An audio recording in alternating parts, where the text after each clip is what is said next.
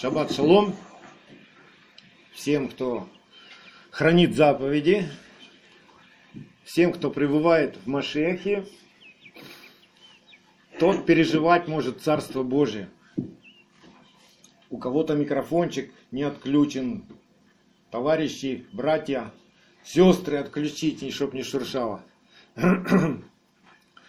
Итак, у нас сегодня последний день восьмого месяца в Божьем календаре, последний день месяца Хишван. И сегодня вечером заходит новый месяц Кислев, месяц, в котором празднуется грандиозный праздник света Ханука, да? 25 а, Кислева в этом году, 13 декабря, начинается Ханука. И мы приготавливаемся к этому. То есть время тьмы заканчивается. Свет должен сиять в наших сердцах. Бог всегда с нами, а Он есть свет. Да? А. И Он показывает нам путь, Он показывает нам нас самих в своем свете. И те, кто любит Его, они бегут в свет. И я так верю, и хочу в этой вере остаться, что все мы любим свет. И мы бежим в свет. Аминь. Мы не прячемся во тьме, мы не прячем свои злые дела. Пусть эти злые дела обнаруживаются и отсекаются от нашего сердца во всякое время. Итак, у нас сегодня недельная глава, которая называется Талдот. Талдот означает порождение. Порождение. И сегодняшняя проповедь, я ее назвал так. Отцовское порождение в благословение.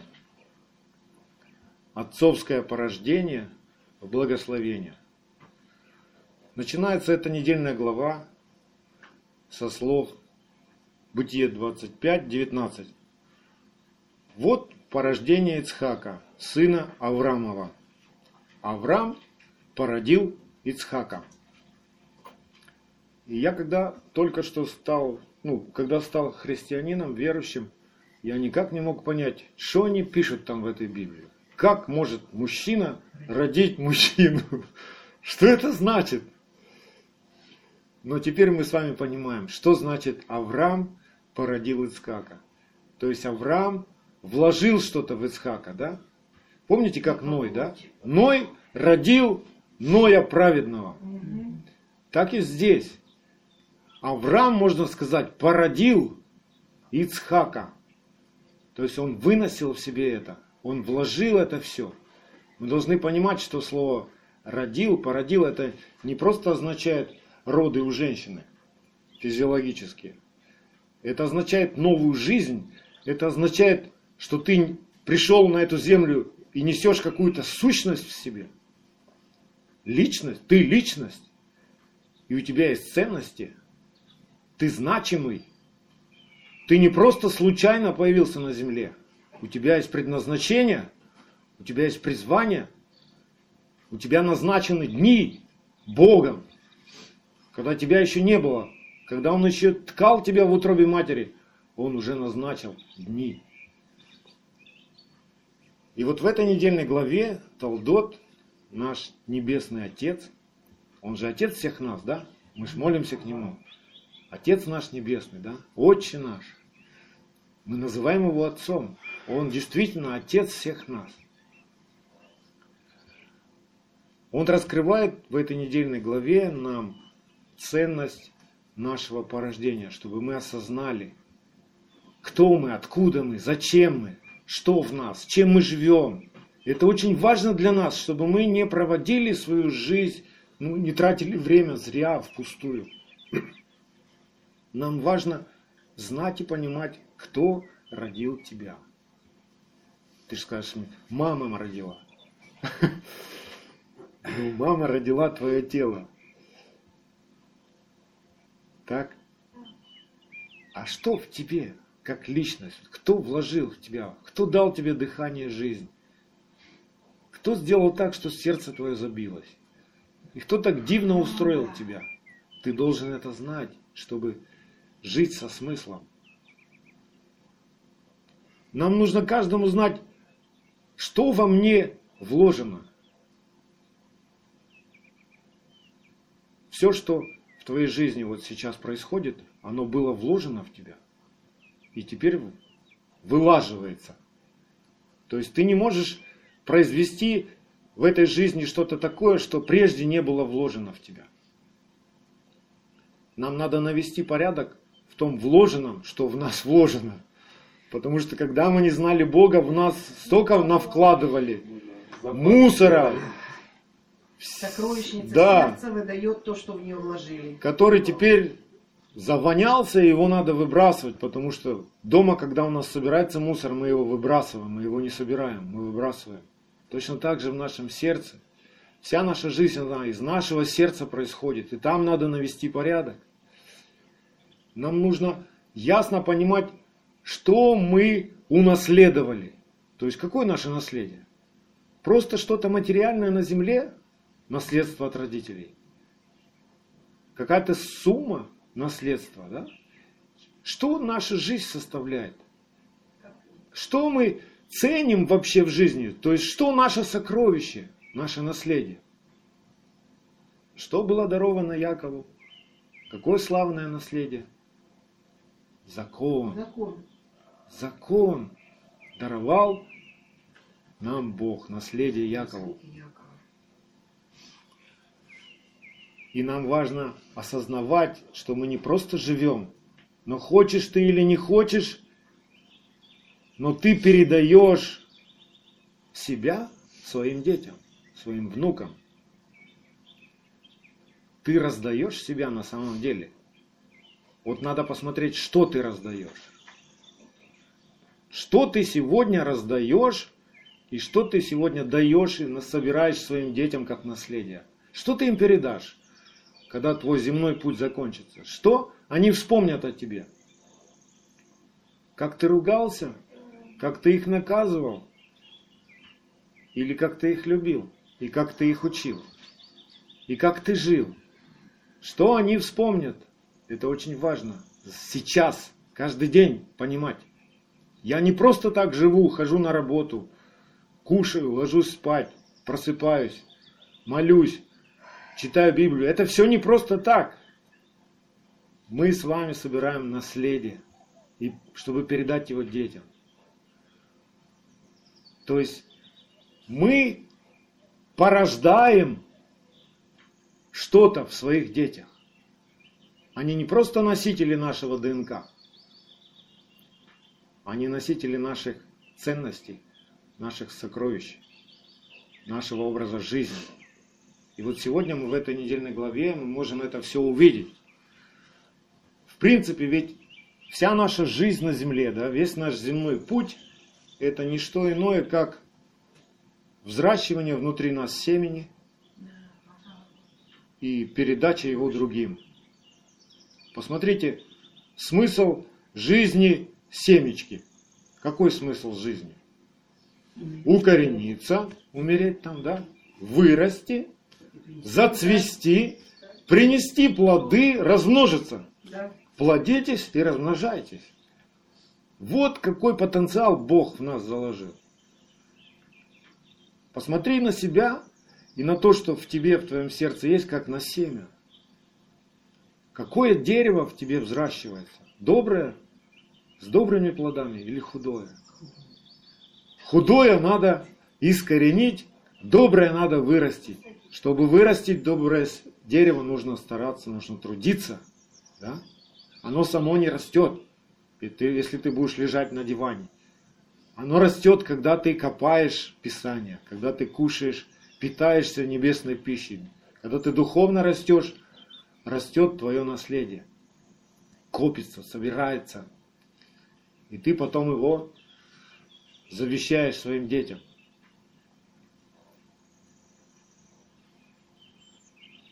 Написано Малахия 2.10. Не один ли у всех нас Отец? Не один ли Бог сотворил нас? Мы должны понимать, откуда мы. Кто наш Отец, настоящий Отец? Земных отцов мы знаем. И мы свидетели тому, что они в нас вкладывали. Мы видели и видим, может быть, еще до сих пор образ их жизни. Но, слава Богу, мы уже можем теперь фильтровать. То есть брать только полезное, только то, что соответствует Слову Божьему, брать себе как в наследие. А все, что не соответствует Слову Божьему, нам не надо это накапливать и собирать. Так? 1 Иоанна, 5 глава, 3-4 стих, разъясняет Иоанн, что любовь к Богу, она в том, чтобы мы соблюдали заповеди Его. Заповеди Его не тяжкие на самом деле для человека, как сегодня учат в церквях, что никто не может исполнить эти заповеди. Евреи не смогли, 40 лет не смогли. Но они не смогли их исполнить не потому, что эти заповеди тяжелые были, а потому что люди жили по плоти, потому что люди не любили Бога, не возлюбили Его. Они любили только себя. И вся их жизнь была построена на том, чтобы удовлетворить только себя. Даже их брак, он был построен так, чтобы удовлетворить только себя. Пока мне нравится, пока мне удобно, я буду жить.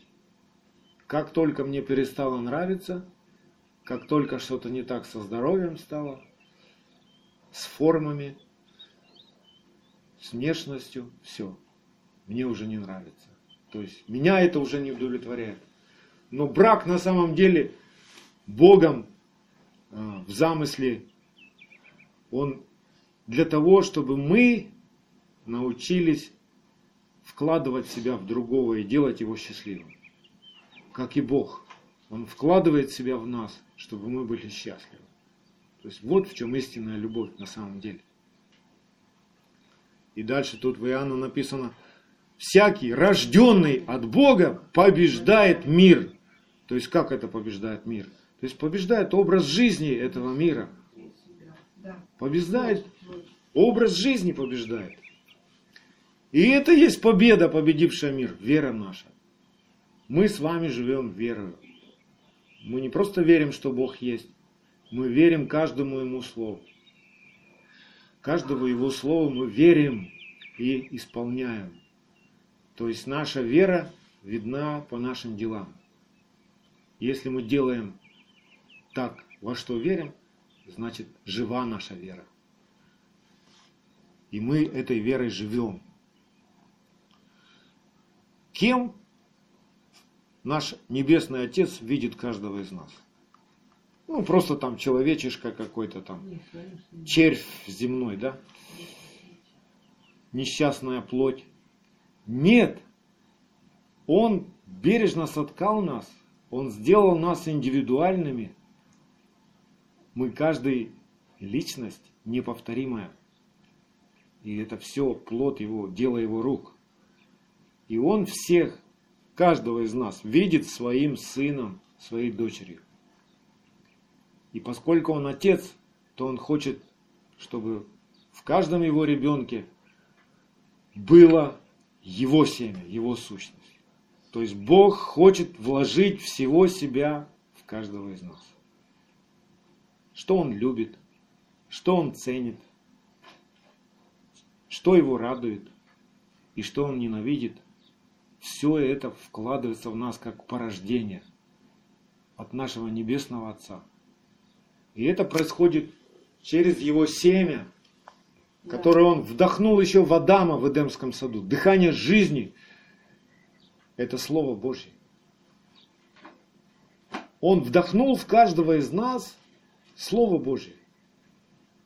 И любой человек, живущий на земле, ну когда-никогда он вспоминает Бога. И у каждого человека есть совесть. И это все признаки того, что в каждом человеке есть семя от Бога, которое называется Машех. Но у одних оно еще спит, а у других оно пробудилось и возрастает. В нас оно пробудилось. Бог разбудил его в нас, и теперь оно растет. Должно расти, по крайней мере. Аминь. Чтобы оно не завяло, не засохло и не погибло. Мы его возделываем теперь. Мы питаем его. Нам нужен дождь с неба, да? Нам нужно солнце. Бог наш свет. Без Бога мы не взрастим его в себе. В Деяниях 17.26 Павел напоминает, что мы все произошли от одной крови. От одной крови произвел Бог весь род человеческий. У нас один плотской отец, Адам. И все, что Адам переживал, его порождение, все, что он правильно делал, оно до сих пор правильно, представляете?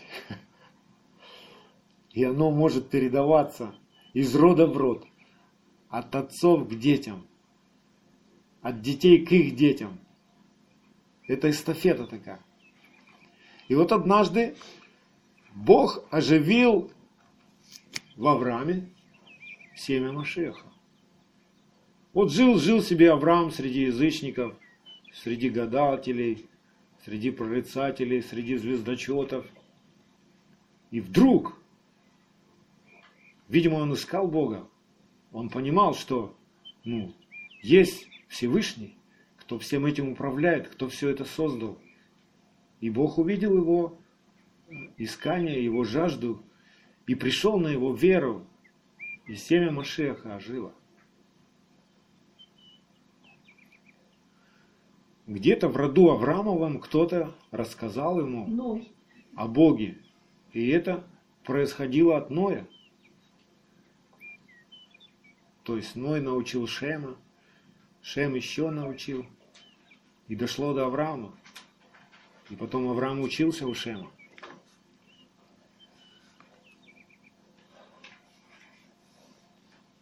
И когда семя в нас оживает, семя Машеха, у нас появляется будущность. То есть мы понимаем весь смысл, весь замысел, кто мы, зачем мы здесь и куда мы идем, что нас ждет. То есть мы видим цель жизни. Мы понимаем, что мы вечные, что нам нужно с чего-то достичь, да? И вот Авраам видел это будущее. Он видел то будущее, в котором все боящиеся Господа соберутся вместе в одном городе. Это еще Авраам видел. Авраам видел то, что увидел Иоанн в Откровении. Авраам увидел Откровение 21 главу, когда семя Машеха ожило в нем. Потому что Откровение 21 глава это Слово Божье. Когда Слово Божье в тебе оживает, все приобретает смысл и наполняется силой. Давайте вспомним, что написано в послании евреям, 11 глава с 8 по 10 стих. Евреям, 11 глава с 8 по 10 стих. Веруя Авраам повиновался призванию идти в страну, которую имел получить в наследие, и пошел, здесь точно перевод я прочитаю, не понимая до конца, куда идет. Верою обитал он на земле обетованной, как на чужой, и жил в шатрах с Ицхаком и Яковом, сонаследниками того же обетования, ибо он ожидал города, который Иоанн видел в Откровении 21 главе, имеющего основания, которого художник и строитель – Бог. Аминь. И Авраам, мы знаем, он прошел весь свой земной путь, ходя путями заповеди Бога, да? В Бытие 26.15, ой, 26.5, там написано, что Авраам исполнял все заповеди, все законы, все уставы Бога. Да, да, да. Он взрастил в себе семя Машеха, Авраам. Сохранил его. И что он сделал? И передал это семя Ицхаку. И теперь пришло время Ицхаку раскопать в себе это семя, потому что его надо найти в себе. Помните, как Ицхак в этой недельной главе раскапывал колодцы Авраамова, который. Авраам вык- выкопал, а потом филистимляне закопали. Вы узнаете нынешнее состояние церкви сегодня, да? То есть все колодцы Авраамова сегодня закопаны римский, римским э, христианством, закопаны. Все праздники Господни, все заповеди, все это закопано. И мы сегодня с вами раскапываем этот колодец здесь, и черпаем из него живую воду, и она течет, и должна течь из нашего чрева к нашим детям в первую очередь и ко всем народам, среди которых мы живем. Вот что мы с вами делаем. Вот где мы с вами находимся Да, сегодня.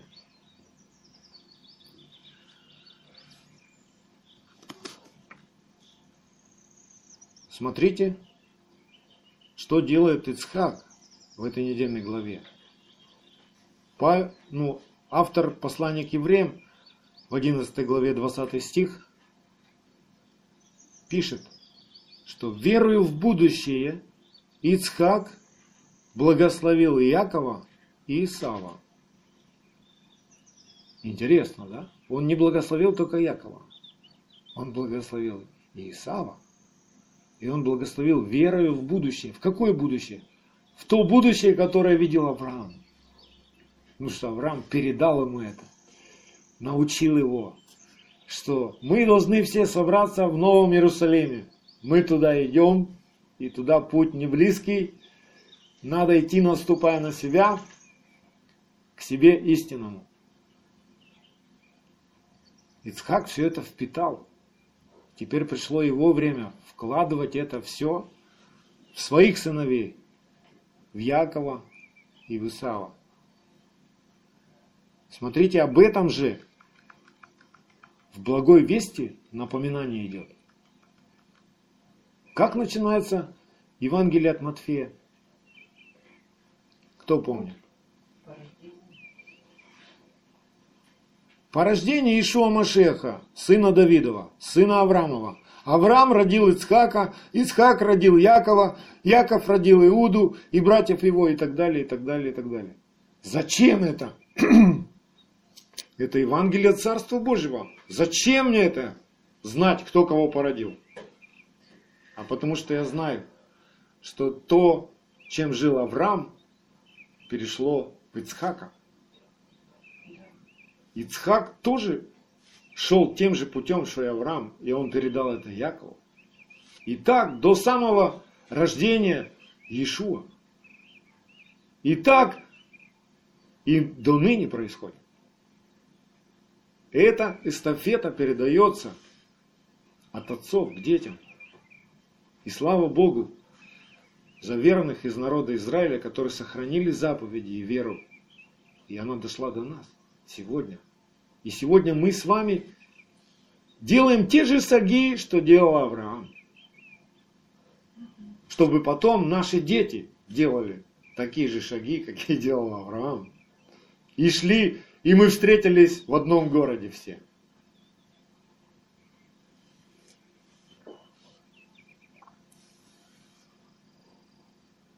Наш господин, наш вечный первосвященник Ишуа,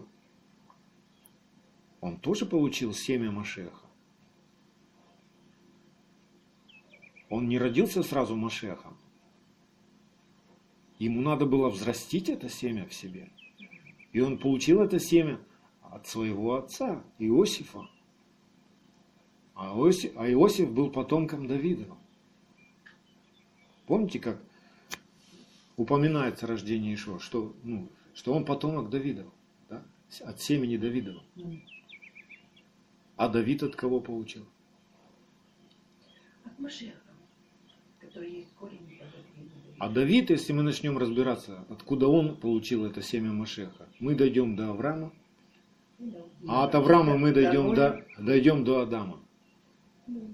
Потому что это семя Бог вложил в каждого человека на самом деле. И каждый отец должен помочь своему ребенку раскопать это семя в себе. И он не поможет ему это сделать, если он прежде сам в себе не раскопает это семя. Да? Вот как все интересно получается. В Луке, в третьей главе, 20, с 23 по 38 стих, там написано об Ишуа Машехе, когда он начинал свое служение, глядя на то, как он живет, и что он говорит, и что он делает, все думали, что он сын-то такой, такой, такой, такой, такой. И доходит там перечисление до Адамова, сын Адама, Божий. Он не Бог, Он Божий. И каждый из нас Божий, потому что Отец у нас один. И Он учит своих детей. У нашего Отца есть заповеди. Он не бросает нас на произвол. Ну, живи как хочешь. Разберемся. Потом жизнь научит. Так наш Бог и есть жизнь.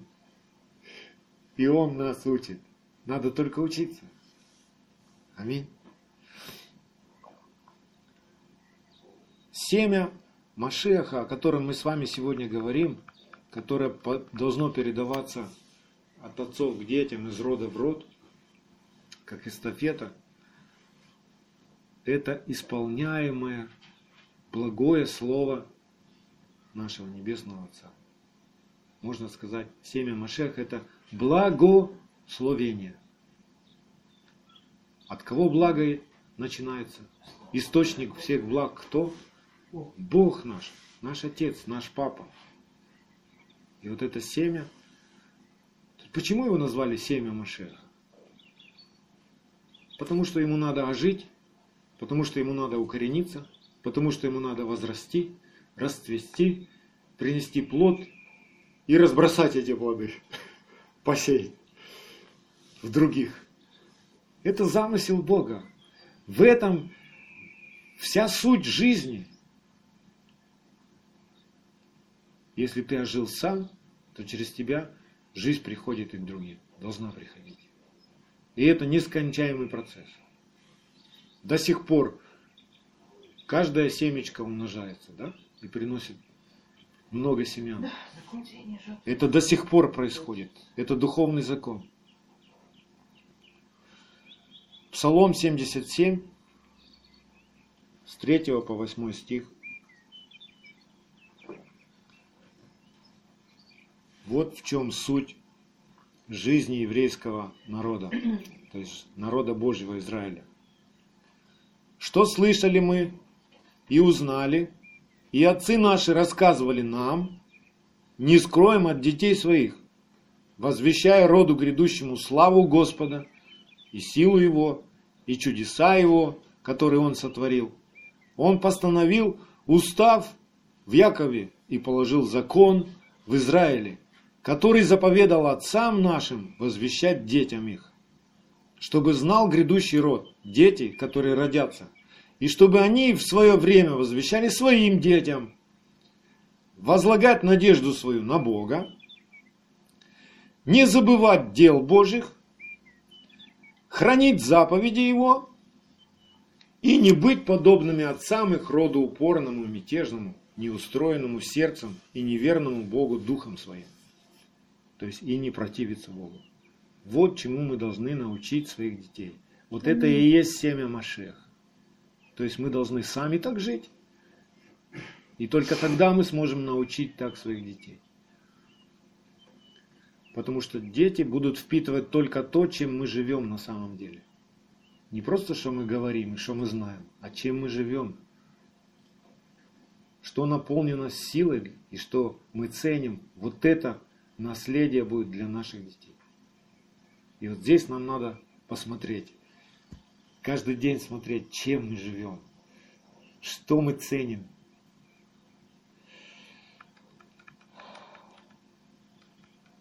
Это семя, оно не быстро взращивается у нас. Нам хочется, чтобы раз кто-нибудь помолился за меня, или я попал бы в какую-нибудь такую церковь, в которой раз, и выросло во мне все сразу. Но мы понимаем, что это семя, оно взращивается в нас, возрастает в нас на всем нашем жизненном земном пути. То есть пока мы не достигнем а, старости, будем так говорить. Пока мы не поймем, что все, путь мы совершили, веру сохранили, течение совершили, как Павел писал в конце жизни, да? То есть, ну теперь можно и домой. Мы готовы, мы приготовились. Мы видим в этой недельной главе, как это происходит в жизни Ицхака. Бытие 25 глава, 19-20 стих. Ицхак был 40 лет, когда он взял себе в жену Ревеку, дочь Вафуила Арамьянина из Месопотамии, сестру Лавана Арамьянина. И молился Ицхак Господу о жене своей, потому что она была неплодна. И здесь я уточню, что она была неплодна в течение 20 лет. Представляете себе брак такой? Вот он влюбился, все, познал ее, стала она женой, а зачать не могла. И так 20 лет. Живя в этом мире, то есть по критериям и по традициям этого мира, ну такой брак бы уже ну, давно бы уже не устоял и не удержался. Но они знали, что в них семя, что в них обетование от Бога, что от них произойдет народ через Якова. И поэтому они оставались верными Богу и ждали. Они уже не делали таких глупостей, как наделал Авраам с Сарой. То есть они не обращались к наложницам, научены уже. Авраам передал им опыт. Достаточно одного Исмаила, да, на земле.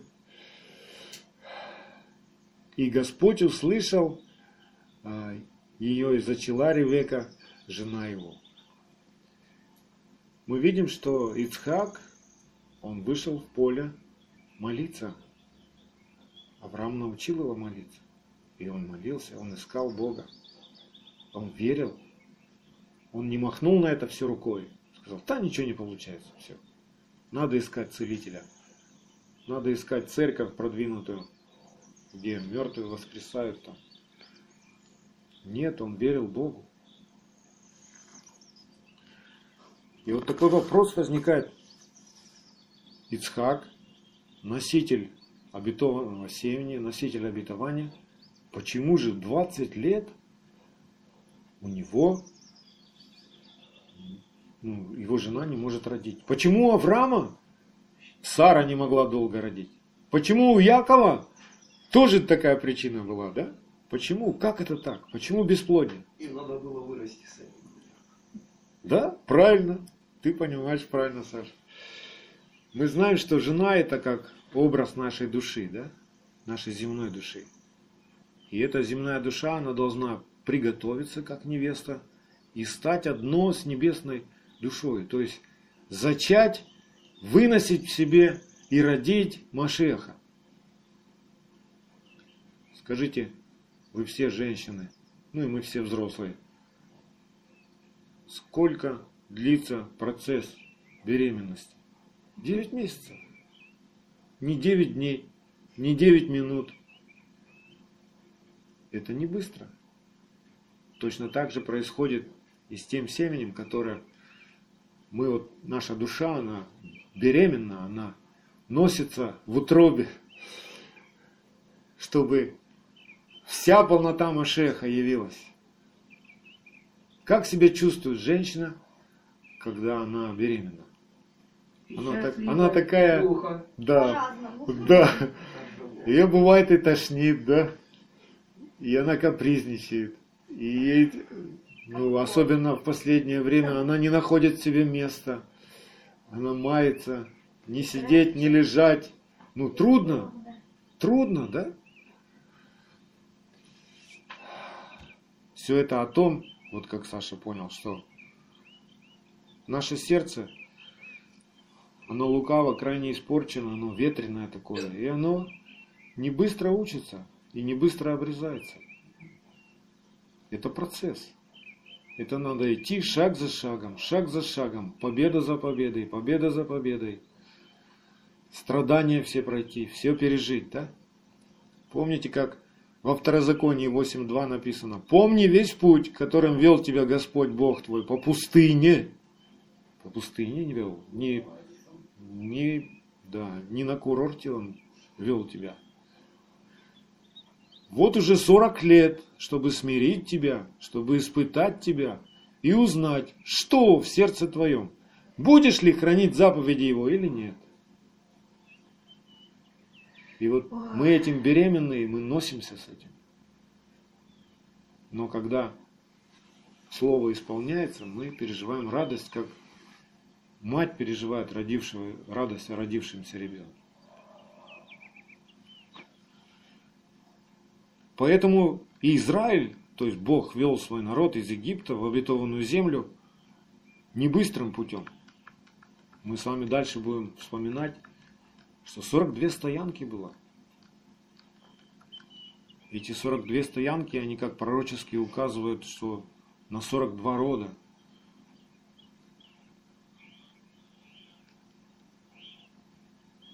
Итак, всех родов от Авраама до Давида 14 родов. От Давида до переселения в Вавилон 14 родов. От переселения в Вавилон до Машеха 14 родов. Три раза по 14 – 42. 42 рода. Это целый путь. Это не один год. Да? Мы еще вспоминаем, помните, 1260 дней, 42 месяца. Ну, это как бы в идеале, я так верю, об этом прямо не написано в Писании, но я так понимаю, что это в идеале, что за это время человек может научиться. За 42 месяца. Это время служения Машеха на земле, три с половиной года. Три с половиной года он учил своих учеников. И случилось то, что случилось в деяниях во второй главе. То есть это реально, это возможно. Я бы тоже очень хотел, чтобы мы все за три с половиной года научились. И произошло то, что произошло в деяниях апостолов. Чтобы в один день Бог мог приложить в нашу общину три тысячи, не считая женщин и детей. Можете себе представить? День, который Бог вдруг однажды три тысячи мужиков приложит с их семьями, с их детьми. И что мы тогда делать будем? Радоваться. Да? А с огородом что? Закатаем асфальт. Вот тоже. Вот тоже. То есть это не быстрый путь. Нам нужно познавать Машеха, знакомиться да, со Словом Божьим. Нам надо. То есть мы со Словом Божьим знакомимся каждый день. Каждый день мы можем узнавать что-то новое, что-то более глубокое. Как Иешуа учит слушающих. Евангелие от Иоанна, 6 глава, 44-45 стих. Никто не может прийти ко мне, если не привлечет его Отец, пославший меня. А мы знаем, что он Слово Божье, да? Пославший Слово Божье в мою жизнь. И я воскрешу его в последний день. То есть вот наша сила воскресения. Слово Божье. Слово Божье, оно вечное. Поэтому, если ты его накопил, ты им живешь, ты стал этим словом, все, смерть для тебя не имеет никакой власти. У пророков написано, и будут все научены Богом, всякий, слышавший от Отца и научившийся, приходит ко мне. То есть, ну, становится таким, как я. Ишуа так учит. Таким же сыном, как я. То есть, без того, что Павел пишет своему ученику Тимофею, 1 Тимофею 4,16, без этого невозможно а, совершить свой путь, совершить свое спасение. Обязательно нужно вникать в себя и в Писание, заниматься этим постоянно. Так, делая, себя спасешь и слушающих тебя. То есть только так поддерживается жизнь в тебе. Павел пишет Галатам в третьей главе. Галатам в третьей главе с 22 по 29 стих, который сегодня римское христианство совершенно иначе понимает. Но мы с вами разумеем, о чем пишет Павел, потому что Павел, основанием веры Павла была Тора, как и всех учеников Машеха, основанием их веры была Тора, заповеди Бога. И он пишет в этом отрывке, Галатам 3, с 22 по 29. Писание всех заключило под грехом, чтобы обетование верующим дано было по вере в Ишуа Машеха. Не просто, что есть такой Ишуа Машех, это не вера. А мы верим в образ жизни Ишуа Машеха. Да? То есть можно сказать, чтобы обетование верующим дано было по вере в образ жизни Ишуа Машеха. А до пришествия такой веры мы заключены были под соблюдение закона. До того времени, как надлежало открыться вере. Как вера открывается? Делами. Да? Как узнать, что ты верующий? Какие дела ты делаешь? Вот такая твоя вера. Итак, закон был для нас где-то водителем к Машеху, чтобы нам оправдаться верою. Да. По пришествии же веры, можно ставить, по пришествию же дел веры, то есть если ты уже делаешь, то тебя уже учить не надо. Мы уже не под води- водительством где-то водителя этого. Мы уже просто, он уже в нас, он живет, все. Свершилось. Вот о чем Павел пишет. Ибо все сыны Божьи по вере в образ жизни Ишуа Машеха. А сегодня люди научены. Я верю, что Иисус Христос Господь, все, значит я Сын Божий. А живу, живу, как живет весь этот мир. И путаница происходит. И сам человек ничего не поймет, и те, кто видят и слышат его, ничего не поймут. Все вы, в Машеха погрузившиеся, то есть познающие Машеха, в Машеха облеклись. Как узнать, человек облечен в Машеха или нет? По исполняемому слову этим человеком. Так Машеха узнавали все в Израиле. Когда он появился, вышел служить, все его узнавали потому, как он исполнял Слово Божие. И они говорят, о, точно Машех. Нет уже иудея, ни язычника, нет раба, ни свободного, нет мужеского пола, ни женского, ибо все вы одно в Ишуа. То есть, не важно какого ты происхождения и пола, важно, как ты исполняешь Слово Божье. Вот что важно. Если же Машех в вас, то вы семя Авраамова и по обетованию наследники. Сегодня все хотят быть наследниками, все считают себя семенем Авраамовым, но живут совершенно не так, как Авраам жил. То есть и они обманывают самих себя, и слушающих их обманывают. Называют себя учениками Машеха, последователями Иисуса Христа, но делают такие вещи, которые Иисус Христос никогда не делал. Это обман. И этот обман надо разоблачать. И мы, как пророки, мы должны в этот мир возвещать эту правду, чтобы люди не погибли, но исправили свои пути. Идем дальше. У нас с вами, к сожалению, только синодальный перевод в руках есть. Но из-за неточности синодального перевода, прочитав отрывок Бытие 25, 22-23 стих, можно как бы может показаться, что Ривка, то есть Ребека, зачала в своей утробе соперников. Да? Да. Две футбольные команды. Вот как в синодальном написано. Сыновья в утробе ее стали биться. И она сказала, если так будет, то для чего мне это? И пошла вопросить Господа. Господь сказал ей, два племени в чреве твоем, и два различных народа произойдут из утробы твоей. Один народ сделается сильнее другого, и больше будет служить меньшему. Это совершенно неточный перевод, и он нарушает весь замысел Божий на самом деле. Теперь я прочитаю, и все станет ясно, как это звучит в Торе. В дословном переводе, вот в пословном с иврита, как этот отрывок звучит. И сталкивались дети в ее утробе, И она сказала, если так тяжело мне, то зачем же я умоляла о беременности? И пошла вопросить Аданая.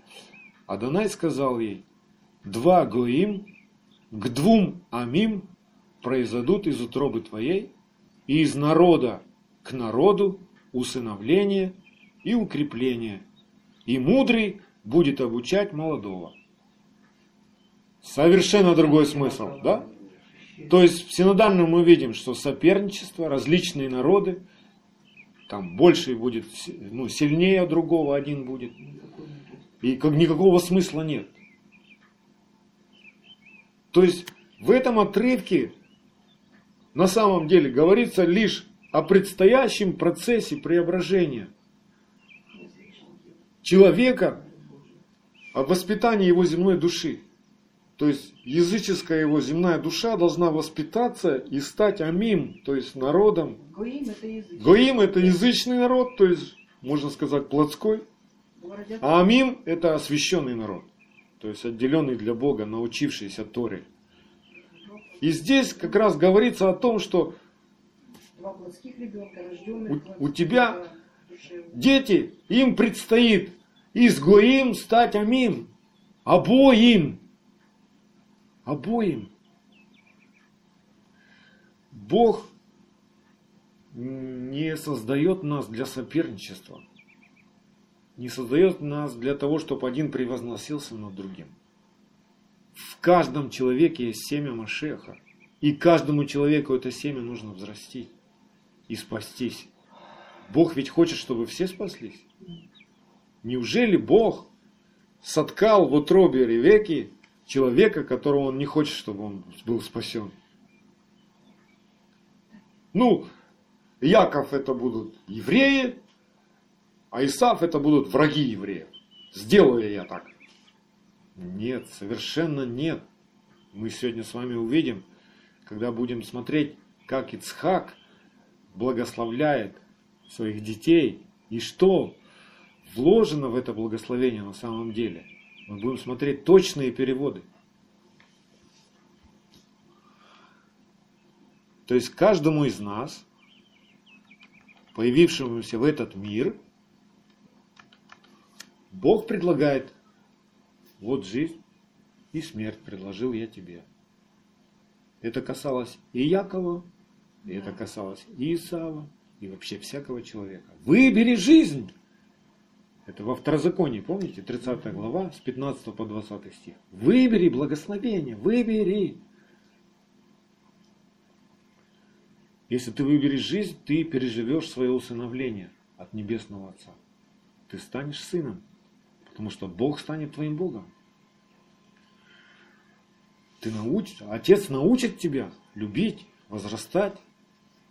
И в конце твоего земного пути ты возрастешь в полноту Машех. То есть вся Тара, она будет жить в тебе. Все заповеди, ты, они станут родными для тебя. Это образ твоей жизни будет.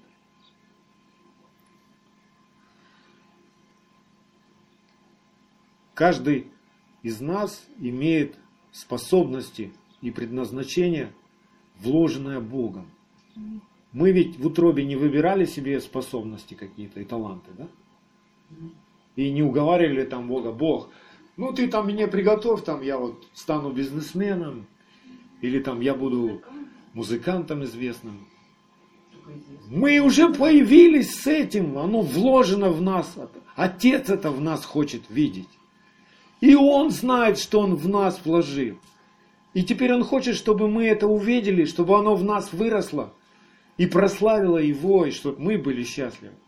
Потому что человек счастлив только тогда, когда он делает то, что он должен делать. Если пекарь всю свою жизнь будет пытаться стать слесарем, он проведет несчастную жизнь.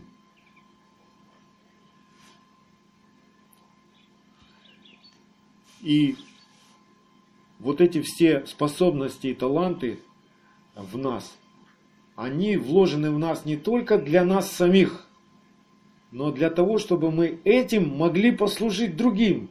То есть чего-то а, у тебя, допустим, в избытке, А у другого этого нет. И ты можешь послужить ему этим. Дать ему то, что Бог тебе дал. Понимаете, как все сделал Бог? И это вот сколько людей, и все вот это вот в грандиозном замысле Божьем, каждый человек нужен другому. Представляете, как грандиозно Бог все задумал? Мы не рождаемся с вами пустыми, никому не нужными. На самом деле мы нужны друг другу. Даже в нашем небольшой общине мы нужны друг другу. Нам это нельзя забывать просто. Давайте посмотрим, так ли уч, учит Машех своих учеников. Евангелие от Марка, 10 глава, 40, 42 по 45 стих. Прочитаем. Ишуа же, подозвав их, сказал им, «Вы знаете, что почитающиеся князьями народов господствуют над ними, и вельможи их властвуют. Но между вами да не будет так. А кто хочет быть большим между вами, да будет вам слугою. И кто хочет быть первым между вами, да будет всем рабом. Ибо и Сын Человеческий не для того пришел, чтобы Ему служили, но чтобы послужить и отдать душу свою для искупления многих. Вот в чем смысл. То, что в тебе вложено, оно может послужить для искупления многих, для спасения, для совершения спасения. Там, где ты можешь чем-то послужить другому, ты больше в его глазах. А там, где ты можешь принять что-то служение, ты меньший. Но это совсем не оскорбляет и не должно оскорблять нас, а наоборот должно нас крепко и тесно связывать друг с другом в одно тело. Мы нужны друг другу, и это здорово. Мы не независимые. У нас нет такого праздника, День независимости. В теле Машеха мы все зависим друг от друга на самом деле. И только тогда мы тело, если между нами крепкие связи. Каждый служит другому. Каждый в чем-то больше, а в чем-то меньше. Каждый из нас. Он учится и учит другого. Ему служат, и он сам служит. Вот что называется телом Машеха. Вот как в нашем организме, да? Все клеточки, все молекулы связаны, все органы, все связочки, все косточки, все связано и все нужно. У кого-нибудь есть лишний палец? Или ухо лишнее? У меня рука. У нас волосы только могут быть лишние, да? Отслужили свое, все, покинули умную голову, да? Да. Вообще, мы знаем, что Бог есть любовь, да? И истинная любовь, она как определяется? Она определяется, что ты служишь другому, что ты ложишь душу свою ради другого. Так определяется любовь в браке, так определяется вообще любовь, Божья любовь. Так возлюбил Бог мир, что отдал Сына Своего. Да? Вот что значит возлюбил. И мы этому учимся. Мы научились выживать в этом мире, выкручиваться, а теперь Бог учит нас любить Бога, любить друг друга и служить друг другу. И если это происходит, спасение наше совершается. И любовь пребывает в нас. Да? Когда мы исполняем Его заповеди, любовь Его в нас совершается. Аминь. Так все просто. Дальше смотрим в Луки 9, 47-48. Иешуа же, видя помышления сердца их, взяв дитя, поставил его перед собой и сказал, «Кто примет сие дитя во имя мое, тот меня принимает, а кто примет меня, тот принимает пославшего меня. И кто из вас меньше всех, тот будет велик». Интересно, да? Это он говорит о смирении. Не о том, чтобы мы искали быть больше другого, а чтобы мы готовы были послужить. То есть, чтобы мы не искали, чтобы послужили нам. Нам и так послужат. Не надо это искать. И вот здесь, в этом выражении, принять слово, слово принять, оно означает, ну, имеет такой смысл, что не просто там обнять, обогреть, одеть, накормить, помочь, а прежде всего оно означает спасти и приобрести. Вот что значит принять на самом деле. А спасти и приобрести человека можно только если научить его Торе. Научить его любить Бога. И любить ближних своих, как это ты делаешь сам. Вот что означает любить ближнего своего. Не просто его обнять, поцеловать, одеть, накормить, а научить его заповедям Бога. Потому что если ты его не научишь, на самом деле, в глазах Бога, ты не любишь этого человека, и он пропадет. Он пропадет. Без заповеди человек пропадет. А если научишь, вот любовь совершилась. Человек будет жить вечно с Богом в Царстве. Вот почему Павел разъясняет Ефесской церкви, послание к Ефесянам, 4 глава, с 11 по 16 стих. Как вот этот процесс происходит вообще? Что для этого, что надо, а, чтобы в нас этот процесс совершался? Написано в этом отрывке Ефесян. И он поставил одних апостолами, других пророками, иных евангелистами, иных пастырями и учителями к совершению святых на дело служения для созидания тела Машеха. Не чтобы они возвеличивались, пророки, евангелисты, пастора, не чтобы им служили и поклонялись им, а он их поставил, чтобы они служили. Доколе все придем в единство веры и познания Сына Божия, в мужа совершенного, в меру полного возраста Машеха, чтобы мы не были более младенцами, колеблющимися и увлекающими всяким ветром учения, по лукавству человека, по хитрому искусству обольщения, но истинной любовью все возрастали в того, который есть глава Машеха, из которого все тело, составляемое и совокупляемое посредством всяких взаимоскрепляющих связей, при действии в свою меру каждого члена получает приращение для созидания самого себя в любви. То есть, если ты в этом процессе участвуешь,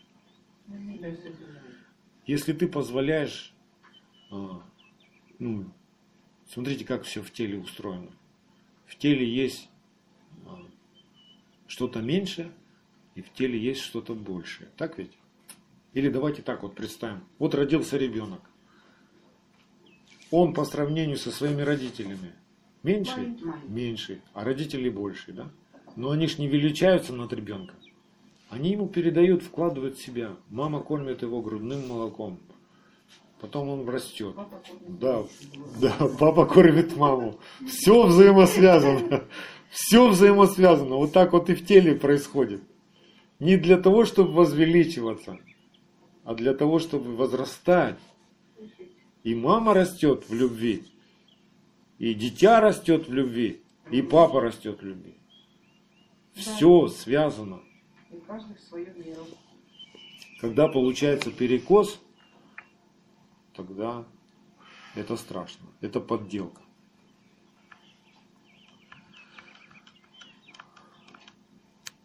Итак, каждого из нас вложены способности от Бога, да, от Небесного Отца.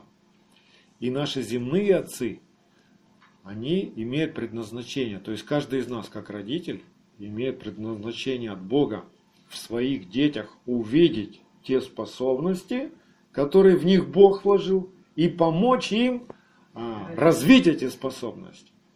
Это может сделать только тот родитель, будем так говорить, тот отец, у которого глава Машех, у которого, который ну, имеет завет с небесным отцом. Потому что это Небесный Отец открывает глаза.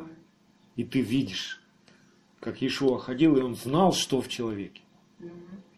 Так и у нас. Если для отца глава Машех, то тогда он в своих детях увидит вложенное от Небесного Отца и поможет им это развивать. Понимаете? Если бы Яков, когда он благословлял 12 своих сыновей, перепутал что-то, и Завулону, Завулона, допустим, благословил бы благословением, которое должно принадлежать Дану, я не знаю, что бы получилось тогда. Был бы хаос тогда. И мы ошибку такую видим в этой недельной главе.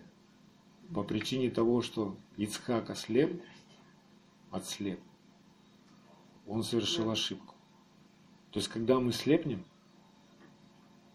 никто не знает и точно не может объяснить, почему он ослеп. Есть очень много комментариев мудрецов Торы, но ни один из них мне не нравится, потому что он не, ну, не входит в мое сердце. Мне кажется, что... Неважно, почему он ослеп, короче, но ослепший он уже не может э, сделать. Что э, было гарантом зрения Моисея, да? Когда Моисей состарился, да? Да, Он был, 100%. у него было зрение хорошее, он не ослабел зрение. Видимо, где-то Искак, э, я так думаю, что где-то что-то он делал не так в своей жизни. А тут написано немножко, может не совсем верно, но... Ну, мы не об этом сегодня говорим, мы просто говорим, что если отец ослепший, он может перепутать. И у нас наши земные отцы, к сожалению, они не разглядели в нас то, что вложено в нас Богом, потому что они не знали наш, Бога. Они были слепые. И они не вложили в нас, и они не возгрели в нас, они не помогли в нас а, разобраться, э, кто мы, какие способности в нас вообще. И поэтому мы сами раскапывали эти способности и наделали тоже кучу ошибок. Но пришло теперь, но пришло теперь время нам остановиться и прийти в свет, чтобы открылись наши очи слепые, да, и уши глухие. И мы увидели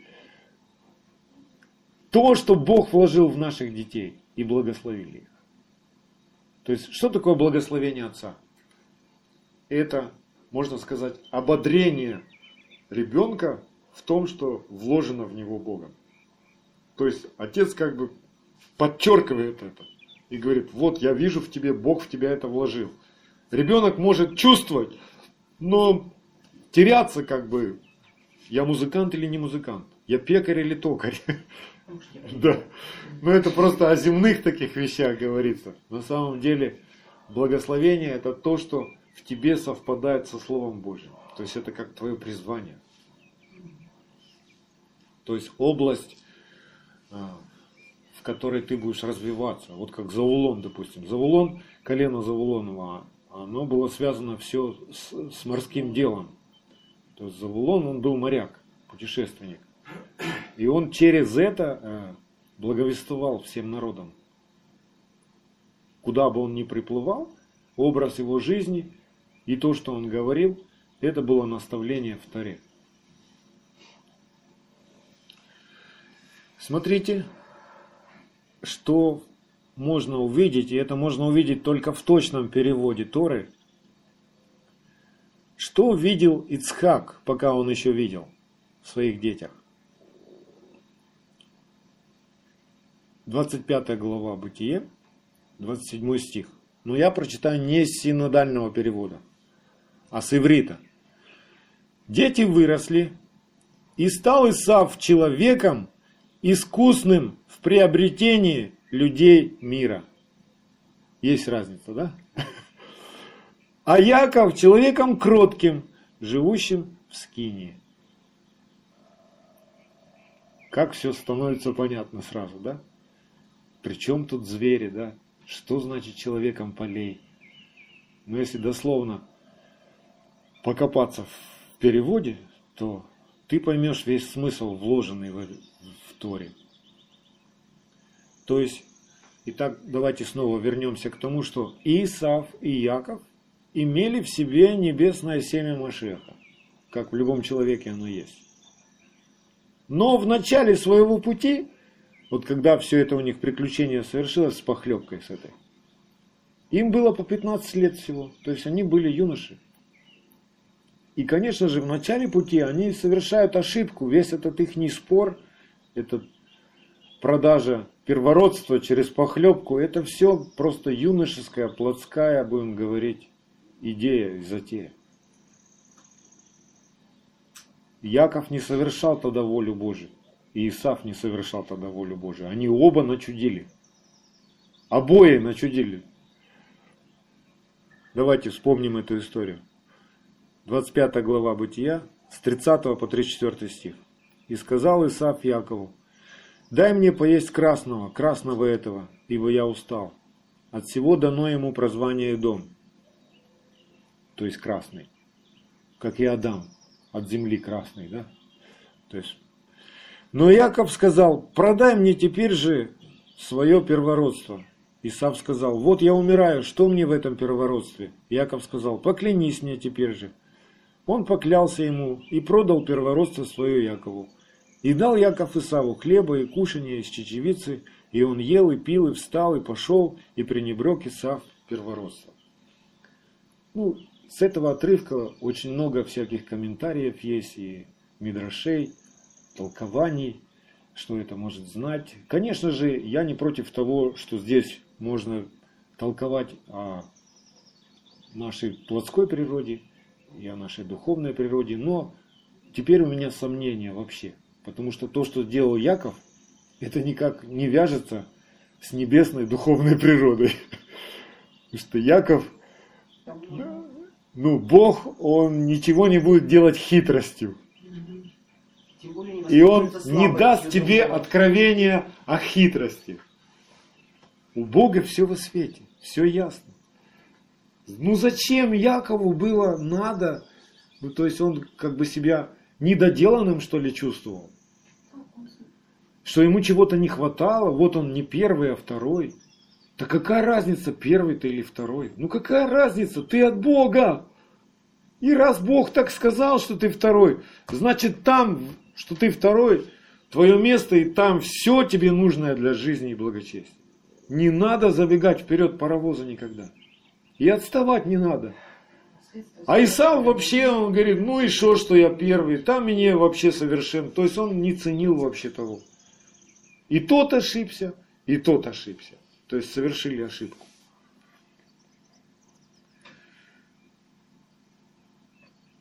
И смотрите, что из этого получилось. Итак, Ицхак слепой, он не видит, только слышит и осязает. Яков переоделся под Исава. И то, что Ицхак на самом-то деле, когда он это произносил, он это произносил в жизни Исава, оно теперь в жизни Якова не работает. Потому что Ицхак из сердца произносил это. Получается, что Яков украл но это никак не вяжется с духовностью. Да. Это никак не вяжется с духовностью. Да, и это все под патриархи, да? Яков, от которого 12 колен произошло Израиле. О, о дают ребята, да? О, куда мы попали с вами, в какой народ. Бог в Писании показывает нам примеры несовершенных людей. И в этом как раз проявляется его сила. Он не спасает совершенных людей. Он спасает несовершенных людей, не мудрых, которые делают глупости, ошибки. И Авраам, он несовершенный человек. И у Маше ошибки были. Да? Все ошибаемся. Но надо учиться из ошибок. И то, чем пытался завладеть Яков, оно не работает в его жизни. И то, что досталось Исаву, как бы, ну, как Якову, тоже не работает в жизни. Давайте мы сегодня посмотрим, что должно было им принадлежать. Исаву от Бога было предназначено, то есть Ицхак должен передать Исаву было вот что, чтобы он помогал своему брату Якову материально, поддерживал его, чтобы в этом союзе, в этом взаимодействии приобретать Словом Божьим народы. Да? Он был ловцом человеков, то есть его предназначение было евангелист. Исау. Человек полей. Человек, который в народы просто приходил и, и умел их ловить, то есть умел их приобретать.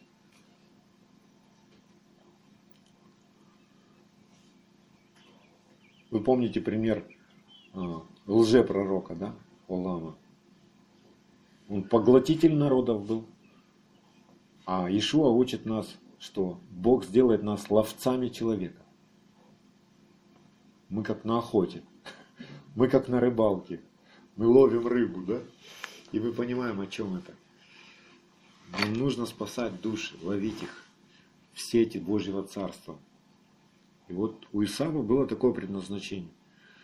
А Яков предназначен был быть в шатрах и быть священником, то есть учить тех, кого Исав поймает.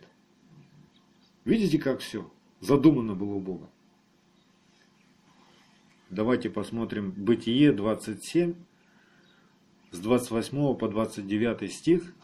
Вот что а, Исхак передает Исаву. «Да даст тебе Бог от росы небесной и от тука земли и множество хлеба и вина, да послужат тебе народы и да поклонятся тебе племена, будь господином над братьями в твоем народе». Но мы с вами знаем, что значит быть господином в Божьем замысле. Это быть слугой. Да? Быть служащим братьям своим в своем народе. И да поклонятся тебе сыны матери твоей, проклинающие тебя прокляты, благословляющие тебя благословлены. Аминь. Чудесное благословение. Чего обижаться? Прекрасное благословение, да? А Исаф обиделся, не понял. А Якову, как священнику, от начала предназначалось пребывать в Скинии. Бытие 28, 3-4 стих. Бог же всемогущий, да благословит тебя, да расплодит тебя, и да размножит тебя, и да будет от тебя множество народов, и да даст тебе благословение Авраама, тебе и потомству твоему с тобой, чтобы тебе наследовать землю странствования твоего, которую Бог дал Аврааму. Зачем было Якову выбирать чужое? Разве Бог Ой, у кого-то микрофон включился. Выключите микрофон, пожалуйста.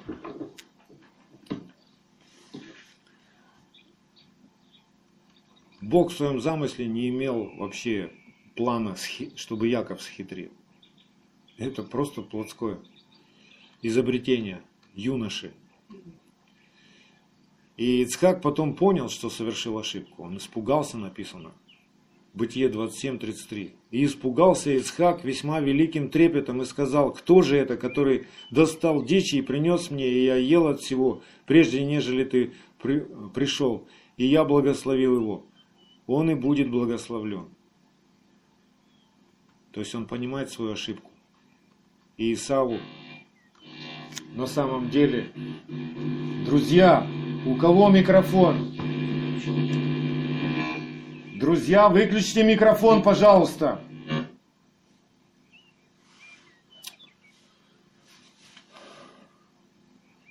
И когда он понимает эту ошибку, то он благословляет Исава. И смотрите, как в точном переводе здесь звучит это благословение на самом деле. Вот от тука земли будет обитание твое, и от росы небесной свыше. И ты мечом твоим будешь служить брату твоему. Разве что, когда воспротивишься, то свергнешь иго его свы твоей. И вот это тоже момент. Иго его с своей твоей, то есть шеи своей свергнет, когда воспротивится. А помните слова Ишуа? Иго мое благо, бремя мое легко. То есть когда Исав, то есть ну, будет у него такое время в жизни Исава, и оно еще продолжается это время, когда он воспротивился против Якова. Ой, Да. да, против, Против Якова. Якова. Воспротивился против Якова и не несет больше этого ига. И ничего хорошего из этого не выходит. То есть Иса, э, Ицхак, он пророчествует, что будет в твоей жизни такое время, когда ты воспротивишься брату своему. А вообще предназначено тебе от Бога помогать ему, как священнику, ловить людей, а он их будет учить. Вот какой замысел на самом деле раскрывается в Торе. Хотя много есть проповедей на эту тему, и что от Исава э, весь, ну, в принципе, весь мир, который живет не по заповедям Бога, он как бы сравнивается с, с родословием Исава, то есть порождением Исава. А все те, кто живут по заповедям, это порождение Якова, как бы. Ну, можно и так смотреть. Но я сегодня смотрю, что ни Исав, ни Яков еще не вошли в свое предназначение полностью. Яков сегодня, как священник, находится в ожесточении сердца до времени, пока не войдет, не придет полнота Машеха к Исаву. Исав сегодня спасается по благодати, да, через веру в Ишуа Машеха, но он не имеет заповедей. Яков сегодня имеет заповеди, но отвергает Машеха. И не работает. То есть нету одного тела еще. Яков спит, Исав начинает просыпаться, и Павел говорит, что я через Исава, в принципе, разбужу, через Исава, который, ну, понял свое предназначение и начинает учиться заповедям. Я разбужу Якова. И тогда они соединятся. То есть все равно в Божьем замысле и Яков, и Исаф, они вместе. Они не враги.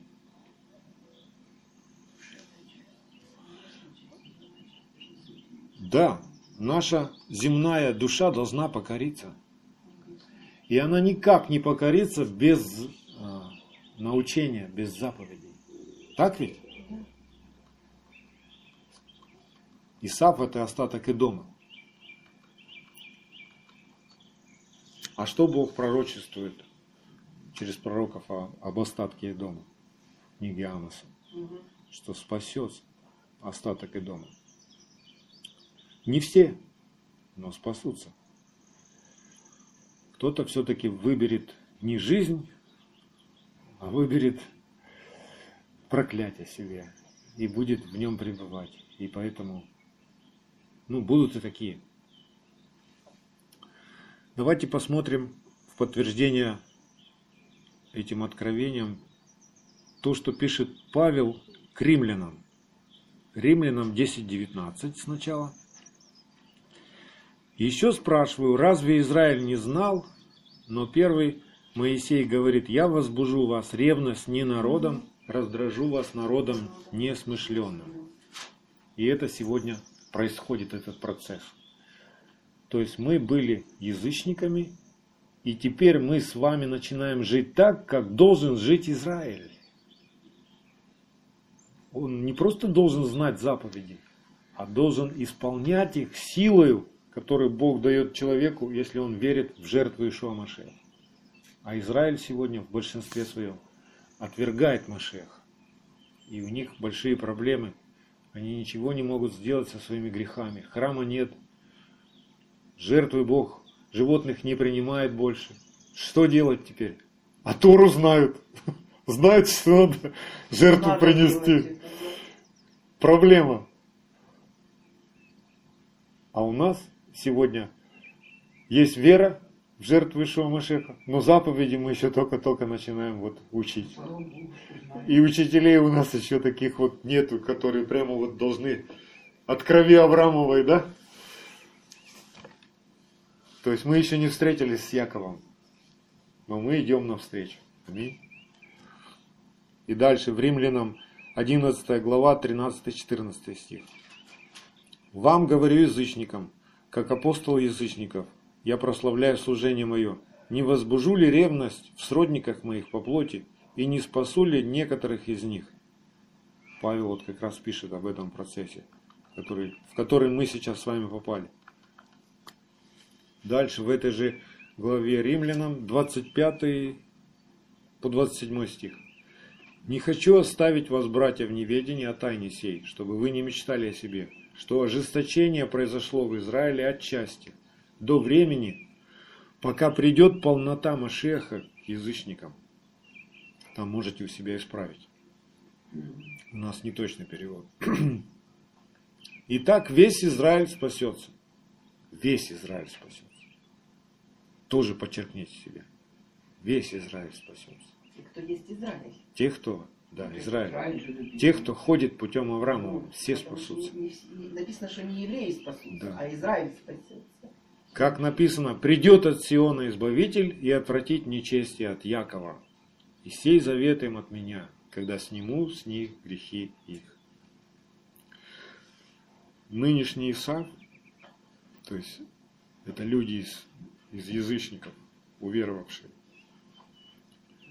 сам никогда не достигнет, то есть он не сможет исполнить волю Божью о спасении всех народов без Якова. Никогда. Павел об этом вспоминает в Коринфянам, когда пишет. 1 Коринфянам 4.8. Вы уже присытились, вы обогатились, вы стали царствовать без нас. О, если бы вы на самом деле царствовали, чтобы и нам с вами царствовать. То есть мы без Якова не, со- не совершим волю Божию о спасении народа.